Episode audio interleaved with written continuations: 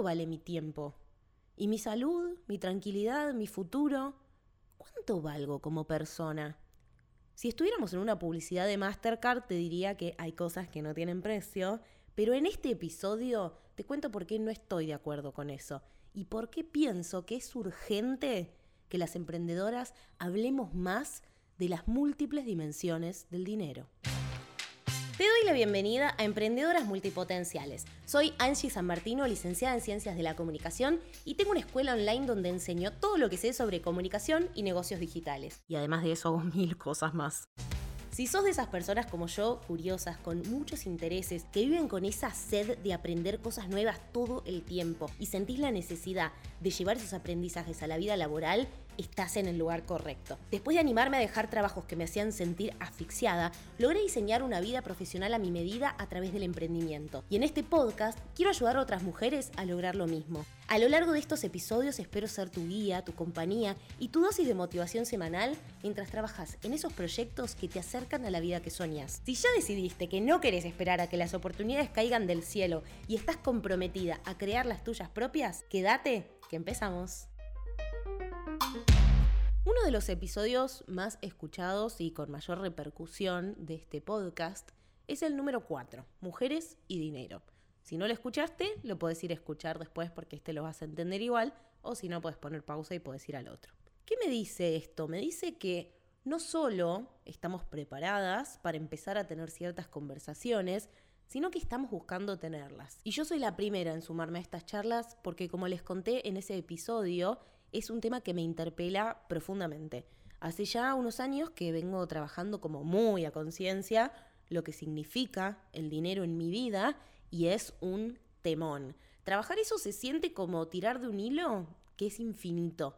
Siempre que parece que llegas a la punta del ovillo, queda más y queda más y queda más. Existen muchas conversaciones para tener en relación al dinero, así que este no es el primero ni será el último episodio de podcast que hablemos sobre este tema, porque pienso que tiene todo que ver este tema con este podcast, porque el dinero es lo que me permite ser emprendedora, si no tendría, como, como se dice por ahí, un hobby caro.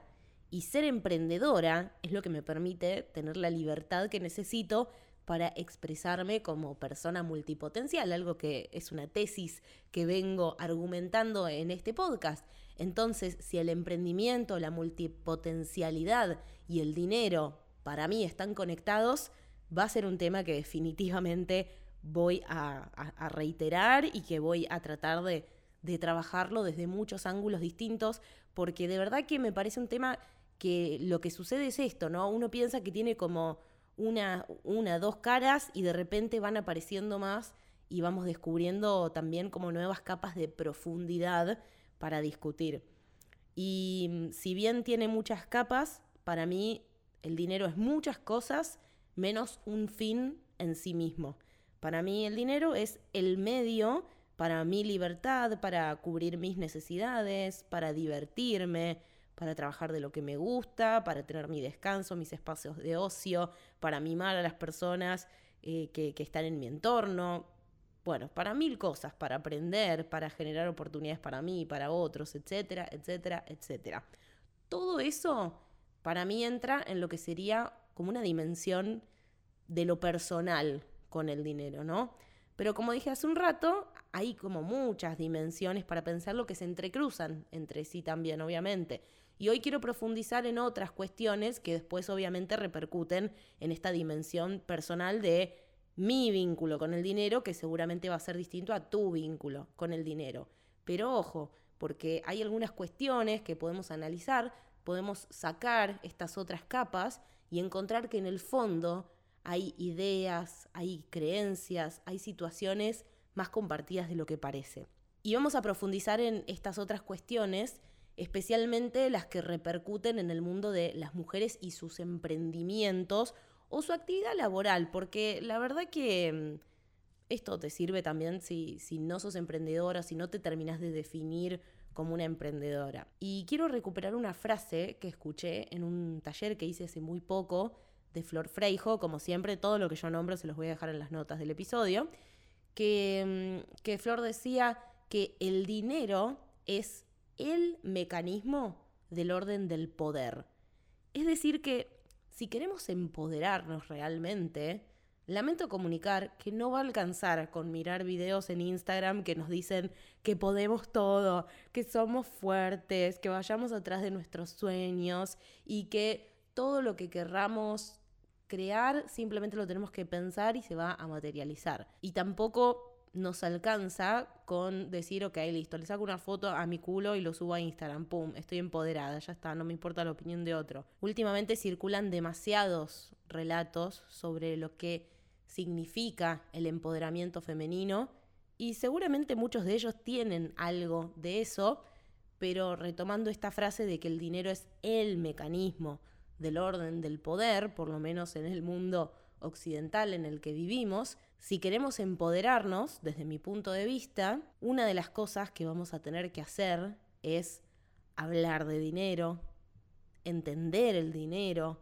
exigirlo, y no como un fin en sí mismo, sino como un medio para buscar una sociedad más justa y con el poder más distribuido. Porque mientras algunas frases motivacionales nos cuentan una historia, la realidad nos cuenta otra. En este mismo taller que les cuento, Flor habla de los estereotipos en el mercado del trabajo y cómo justamente los, los empleos que están masculinizados, ¿no? Ciertas categorías, ¿no? En, la industria, piensen, esto ya lo, lo, hablamos, si pensamos en un ingeniero, pensamos en un varón, si pensamos en una persona de limpieza, estamos pensando en una mujer, por ejemplo. Bueno, esos estereotipos de género se trasladan al mercado del trabajo, están en el mercado de trabajo y si se fijan, hay empleos que están masculinizados que son exactamente los que se perciben con mayor sueldo o casualidad. Y ahí estamos hablando de una de estas dimensiones del dinero que tiene que ver con la dimensión de género, ¿no? Podemos hablar también de la dimensión histórica, de la dimensión del tiempo y con esta última es con la que me quiero quedar para que charlemos ahora particularmente. El dinero que ganamos hoy o el que queremos ganar con nuestro emprendimiento tiene que contemplar no solamente una dimensión presente, sino una dimensión futura. ¿Qué significa esto? Y acá es donde entra lo de la dimensión del tiempo, justamente. ¿Qué significa? Que cuando ponemos un precio, cuando fijamos un objetivo de ventas, cuando negociamos un sueldo, si se quiere, no solo tenemos que contemplar cuánto necesito hoy, sino que en ese número tengo que contemplar cuánto quiero, por empezar, ¿no? Esto que decíamos al, inicio de, este episodio, ¿no? ¿Cuánto, ¿Cuánto vale mi tranquilidad, mi salud? Si para mí mi salud es poder pagar, no sé, X gimnasio, X viaje, X lo que sea, eso también va a tener que estar en mi costo, ¿no? Pero no solamente eso, que tiene que ver con la dimensión de lo presente y del bienestar en el presente, sino que también tenemos que pensar en una dimensión de futuro. ¿Por qué tenemos que contemplar esto? Porque necesitamos entender que nuestros años productivos no van a ser siempre iguales. De hecho, hay una edad en la que somos personas productivas y otras edades en las que somos lo que se llama como población pasiva hablando en términos binarios como súper generales, ¿no? Esto quiere decir que es una buena idea contemplar que una parte del dinero que gane hoy va a ser probablemente o pueda ser la que me ayude a pagar mi estilo de vida, el que yo quiero, cuando no pueda trabajar o cuando no quiera trabajar más. Y ya sé, tengo 31 años, voy a decir, me, me, me, viniste a bajonear el día. ¿Qué haces hablando de jubilación a los 30 años?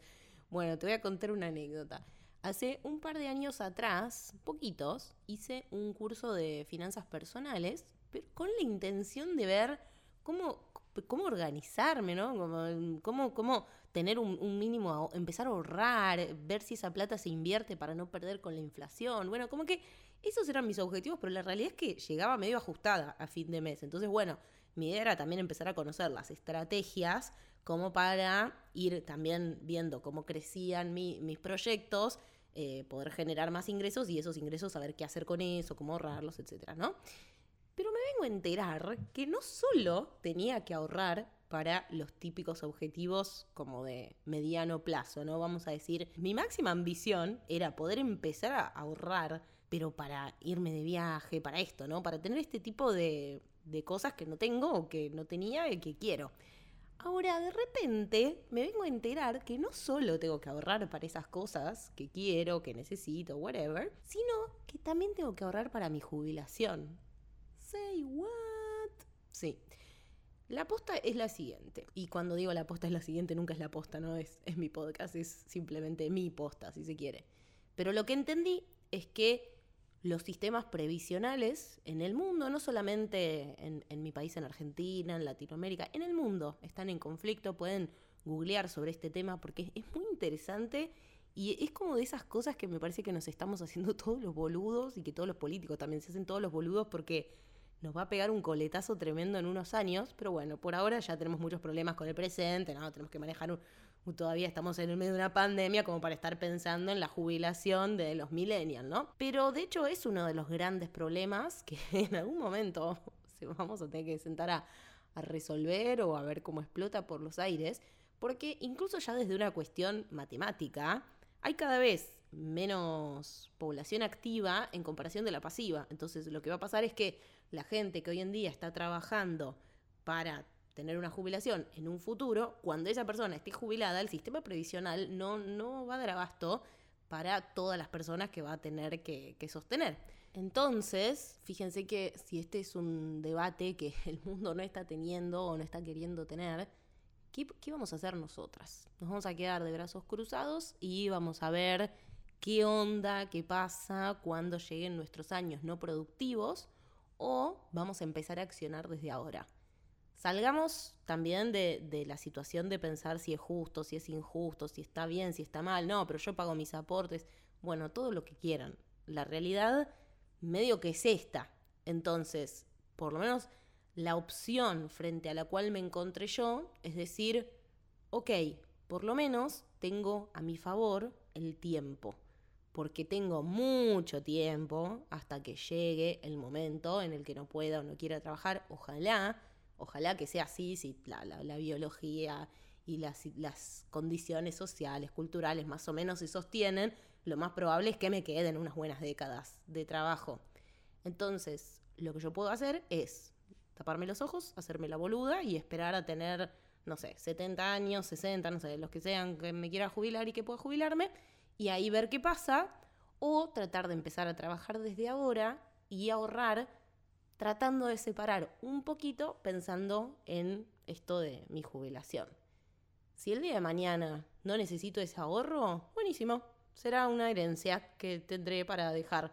Ahora, si lo necesito, lo más probable es que no tenga que ponerme a elegir entre hacer una salida o comprar un remedio, que es la situación de muchas personas jubiladas, lamentablemente.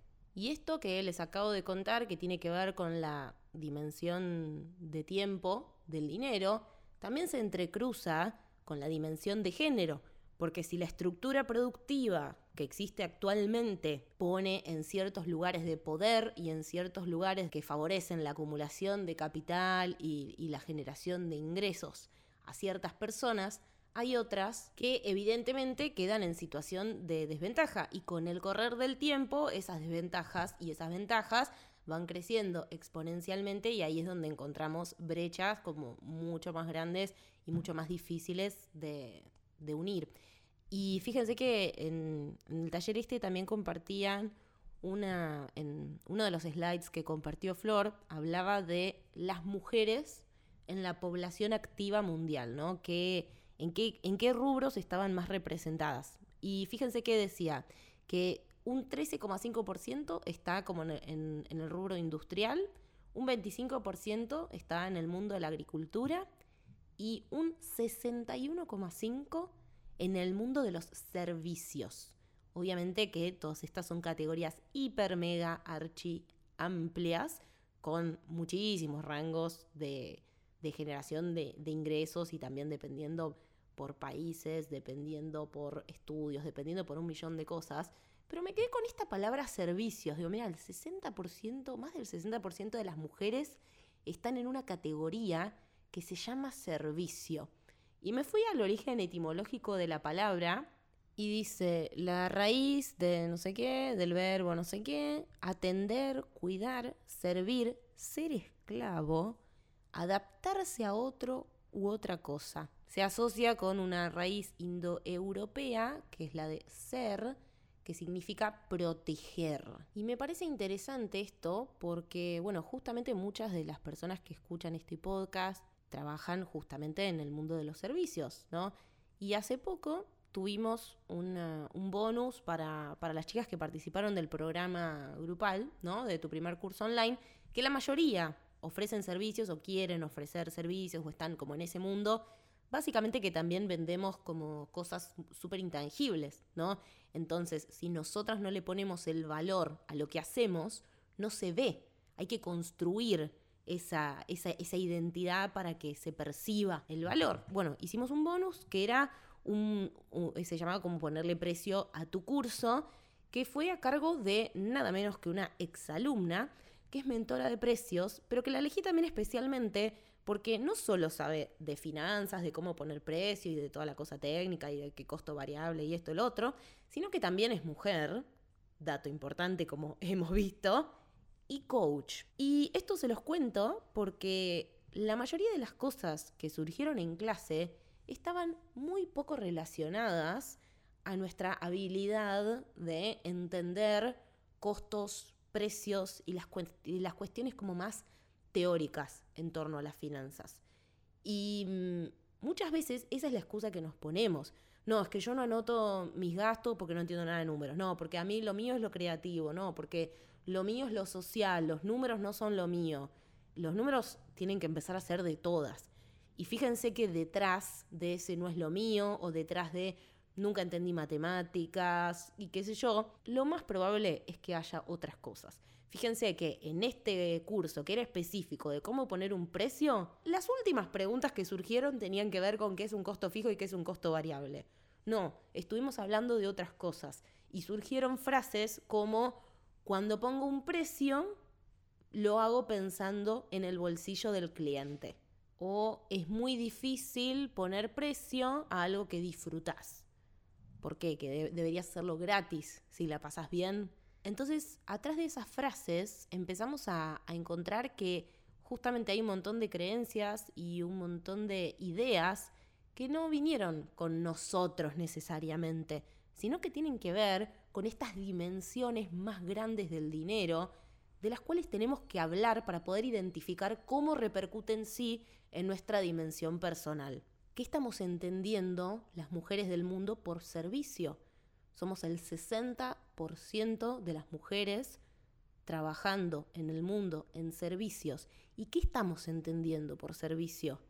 Que tenemos que hacer todo gratis, que si nos divierte mm, tenemos que regalarlo, que gracias que trabajo de algo que me gusta, no voy a estar pensando en cobrar lo que vale para poder hacer ese viaje que quiero hacer, para poder tener el estilo de vida que quiero, para poder ahorrar para la dimensión futura de mi dinero, porque cuando estoy pensando en el cliente y su bolsillo, ¿estoy pensando en el mío también? ¿O eso que le cobro de menos me lo va a reclamar la Angie del futuro? Y ojo, no estoy buscando como este sálvese quien pueda sino que simplemente estoy tratando de traer esta conversación a la mesa, porque evidentemente está, pero está susurrada, la hablamos entre, entre colegas, la hablamos entre amigos muy cercanos, y hasta ahí nomás, porque fíjense que no se habla tanto de cuánto cobra tu amiga, cuánto gasta por mes, si está ahorrando para comprarse un reloj, un viaje o para pagar su jubilación, o si alguien tiene que mantener a X familiar todas esas cosas es como que están ahí, pero no se hablan tanto, no se les pone tanta palabra. Y me parece como importante poder traer estos temas a colación, no porque yo tenga una respuesta, sino porque me, parece importante que las charlemos ahora. Y de verdad que no es para alarmarse ni ponerse mal tampoco, porque sé que es un tema que puede mover muchas emociones, enojo, angustia, injusticia. Lo comparto simplemente para que lo tengas en cuenta, para que lo tengas en mente, para que veas qué de todo esto te resuena y porque en la mayoría de los casos de las mujeres que están del otro lado, de vos que me estás escuchando en este momento, lo más probable es que tengas una ventaja muy, muy grande a tu favor, que es el tiempo. Yo ya en algún momento les hablé de esta idea del efecto compuesto, ¿no? Que es este, este concepto que dice que sumar pequeñas cantidades e invertirlas en el tiempo de manera correcta generan resultados totalmente exponenciales. Es decir, si yo hoy empiezo a ahorrar un poquito, por más que sea muy, muy, muy, muy poco, lo que va a jugar a mi favor es esta regla del efecto compuesto y del tiempo. Entonces, dentro de 15, 20 años, por más que hoy esté ahorrando un dólar por día, un dólar por semana o lo que se te ocurra, eso en 20 años va a ser muchísimo, porque justamente lo que te juega a favor es el tiempo y la constancia, no el monto en concreto. Y además lo más probable es que si aprendes sobre educación financiera, con el tiempo también aprendas a generar mejores ingresos y lo más importante es que ya tengas el hábito de ahorrar, porque hoy te ahorras un dólar por mes, pero si vos sostenés ese hábito, lo que empieza a pasar es que cuando podés un poquito más, sumás un monto más alto a un hábito que vos ya tenés, que es el de ahorrar. Si no, em, bueno, el, otro día veía en un posteo de Instagram que decían que la gente, la mayoría de la gente, un gran porcentaje de la gente que se gana la lotería lo pierde en, en unos pocos años. Y eso es justamente porque no tienen educación financiera y se lo gastan al toque. En cambio, una persona que está acostumbrada a ahorrar, aunque sea de a ínfimas partes, lo que estás haciendo es entrenar el hábito para que cuando tengas sepas cómo conservarlo y cómo sacar los, mejor, los mejores resultados de eso, si se quiere. Y obviamente que como todo gran cambio y como todo gran proceso y como todo gran impacto, eh, no, no es algo que se planifica de la noche a la mañana. De hecho, yo hace como tres años que estoy ordenándome para poder estar cada vez más tranquila y la realidad es que estoy cada vez más tranquila con este tema, pero hay una frase que creo que era de Tony Robbins que dice como que cuanto más sabes, más ignorante te sentís. Porque claro, me metí en un universo que dije, ¡ay, no puedo creer que durante 30 años de mi vida nadie me explicó sobre esto! Pero bueno, ¿qué hago? ¿Me siento a quejarme o me pongo a activar y aprender por mi cuenta y tratar de rodearme también de personas que me puedan ayudar? Porque no tiene que ser un camino que yo lo haga sola. Lo más importante es ver la situación para poder actuar sobre ella, porque también lo más probable es que a cada una nos impacte distinto, lo que les decía antes de la dimensión personal, ¿no? Hay unas dimensiones de género, culturales, históricas, que nos condicionan de determinada forma, pero esa forma se termina de moldear en la historia particular de cada una, ¿sí? Entonces ahí es donde tenemos que, empezar a, iluminar un poco con la linterna para ver cómo nos impacta, cómo nos pega, qué creencias tenemos con respecto a esto, qué creemos que podemos, qué creemos que no podemos, etcétera, etcétera, etcétera. Pero lo más importante es ver la situación para poder actuar sobre lo, que sea que necesitemos, en nuestro caso en particular. Y actuar significa empezar a hablar más de estos temas, empezar a aprender, aunque nos cueste, aunque nos parezca aburrido, aunque pensemos que los nuestros no son los números, y reclamar un poco de ese poder que, bueno, se nos niega en algún punto, a la mayoría por lo menos. Y para darles una idea de cómo empezar, les cuento por dónde empecé yo con respecto al tema del dinero y el emprendimiento particularmente. Cosas que me sirvieron. Uno, separé finanzas personales y finanzas del emprendimiento. No hay excusas para esto, necesitamos que eso esté separado. Otra cosa que me sirvió muchísimo es sumar el hábito de anotar absolutamente todo lo que entra y todo lo que sale. Y cuando digo todo, es todo. Me compro una lapicera y ese gasto quiero que lo pague Angie Transmedia y eso se anota como gasto de Angie Transmedia. Y si quiero que lo pague Angie San Martino, si ya sé, soy, yo siempre juego que soy como medio una esquizofrénica, porque tengo muchos proyectos, entonces tengo como distintas cuentas, distintos presupuestos, pero así es como debe ser, porque así es como está ordenado y así es como podemos tener la información correcta para poder tomar las decisiones más correctas posibles. Otro hábito que sumé es el de todos los meses hacer un control de un cierre de mes y el control de como de las finanzas de ese mes. Entonces, cuando llega fin de mes, bueno, reviso un montón de cosas y entre esas cosas veo, bueno, cuánto gasté, cuánto gané. Y ahí también como que voy viendo, bueno, ok, tengo que más o menos, este es el número que tengo que ganar todos los meses, aprox, para llegar a este objetivo de facturación, para llegar a cubrir los costos. Bueno, vamos viendo como distintas cosas. Y otra cosa que hice, que contemplé también en el primer año, empezar a separar dinero para que mi emprendimiento tenga un fondo de emergencia. Que el otro día escuché que Fran Pérez le llamaba fondo de tranquilidad y me gustó más porque fondo de emergencia es como que llama a la, al caos.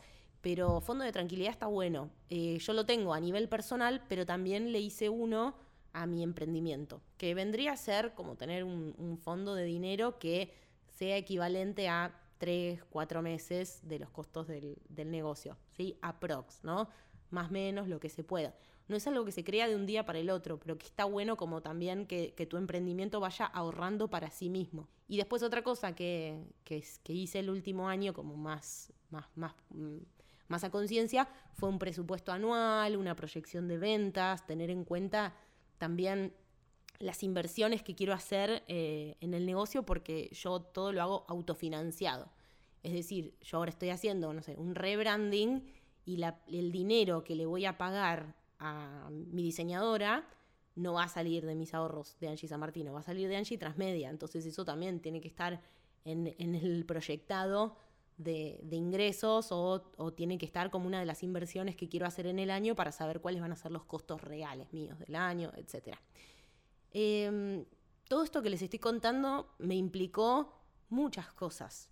No, no fue algo que me senté y dije, ah, tengo que hacer esto, esto, esto. No, porque no sabía ni, ni lo que tenía que hacer, básicamente me implicó hacer una lista de, cosas que quería aprender, de palabras que escuchaba muy seguido que mencionaban los emprendedores. Dije, esto lo, evidentemente lo tengo que saber. Eh, qué Excels tenía que hacer, con qué fórmulas para ahorrar tiempo, eh, qué es un reporte de mercado pago, eh, cómo tengo que estar inscripta en mi categoría impositiva. Bueno, un montón de cosas que me llevaron también a ver videos de YouTube, escuchar podcasts, buscar referentes, tratar de construir un criterio para saber a quiénes escuchar y a quiénes no, comprar cursos, hacer los cursos, practicar, ganar, perder, equivocarme. No fue de la noche a la mañana, pero sí lo fui ordenando de una manera que fuera amable para mí. Le invertí mucho tiempo, le invertí mucha energía y lo sigo haciendo. Sigo absolutamente en esa pero lo hago de a poquito. O sea, cuando me está por atacar la ansiedad, que digo, ay, no, pero debería invertir en cripto y hacer esto y hacer lo otro y qué sé yo, digo, bueno, calma porque ya estoy en una situación distinta que la que estaba hace dos años. Si yo sigo avanzando con esta paciencia y dedicándole, el efecto compuesto también va a ser que cada vez tenga que invertirle menos tiempo a este tema y cada vez el retorno sea mayor porque ya conozco de algunas cosas porque ya voy capitalizando o, ganándole a cosas que antes no sabía. Y ahora estoy en la etapa de eh, armar por ahí presupuestos más detallados, eh, considerar mis inversiones de tiempo y de dinero también, porque antes tenía, era como, antes yo ante la duda ponía tiempo, ¿no? Y hoy muchas veces elijo pagar más o elijo pagar simplemente para trabajar eh, más rápido, para avanzar más fácil o para pasar menos horas equivocándome. Eso me lleva por ahí a lo que les contaba la vez pasada de eh, estar en una situación donde a veces prefiero contratar a un mentor o participar de un programa grupal, algo por ahí un poco más intensivo y, que tiene un precio más alto, pero que a la larga me ahorra muchísimo tiempo, muchísimos errores, etc. Y después eh, también estoy armando por ahí proyecciones un poco más complejas para animarme a manejar números más grandes que antes me paralizaban absolutamente, entonces es como que también voy, voy a mi ritmo con eso, a mi ritmo emocional.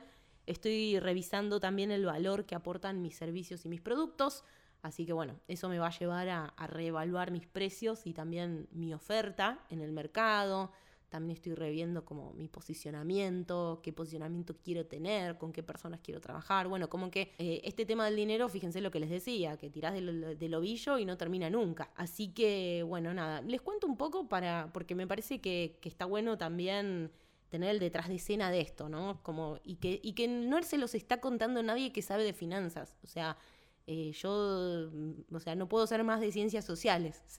Tuve 11 años para recibirme de, la, en ciencias sociales. O sea que mi mundo no es el mundo de las finanzas, mi mundo no es el, el mundo de los números, y sin embargo le puse onda, empecé a aprender Y otra de las cosas que hice también, que les súper recomiendo, es empecé a hablar mucho de estos temas con la gente que me rodea, con mis hermanas, con mis amigas, empecé a hacer preguntas incómodas. Che, ¿y vos cuánto ganas? ¿Y cómo lo distribuís? ¿Y esto? ¿Y qué costos tenés? ¿Pensaste alguna vez en tu jubilación? También empecé a hablar con, con, gente de otras generaciones, de otros rubros, de otras industrias. Empecé a buscar gente nueva que no conocía porque en mi entorno por ahí no había tanta gente que supiera de inversiones, que supiera de, dinero, de cómo funciona el dinero.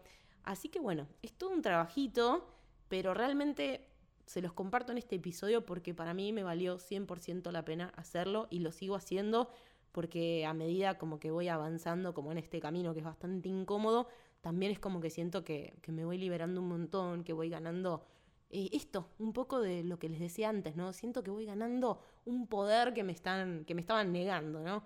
Como nadie me explicó lo que era la inflación. A los 30 años entendí que mis pesos en el banco se estaban derritiendo. ¿Cómo puede ser que yo no sabía eso? Bueno, la explicación está en varias de estas dimensiones que charlamos en este episodio. Espero que les haya resultado interesante, que les haya gustado. Si, si, te gustó y tenés ganas de charlarlo con alguien, compartirle este episodio a otra persona y decirle, escúchalo, dura 30 minutos, dedícame esto y después nos tomamos, nos tomamos un café y charlamos del tema.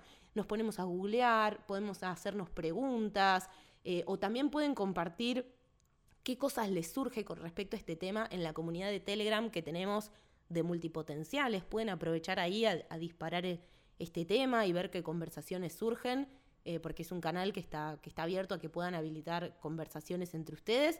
Así que bueno, yo de mi parte quería instalar esta conversación o por lo menos continuarla que ya se había, se había disparado en el episodio 4 y quédense tranquilas porque si, si, les, si es un tema que les interesa, no se preocupen porque lo vamos a volver a hablar las veces que haga falta. Te mando un beso enorme y nos vemos en el siguiente episodio. No, no nos vemos, nos escuchamos en el siguiente episodio de Emprendedoras Multipotenciales.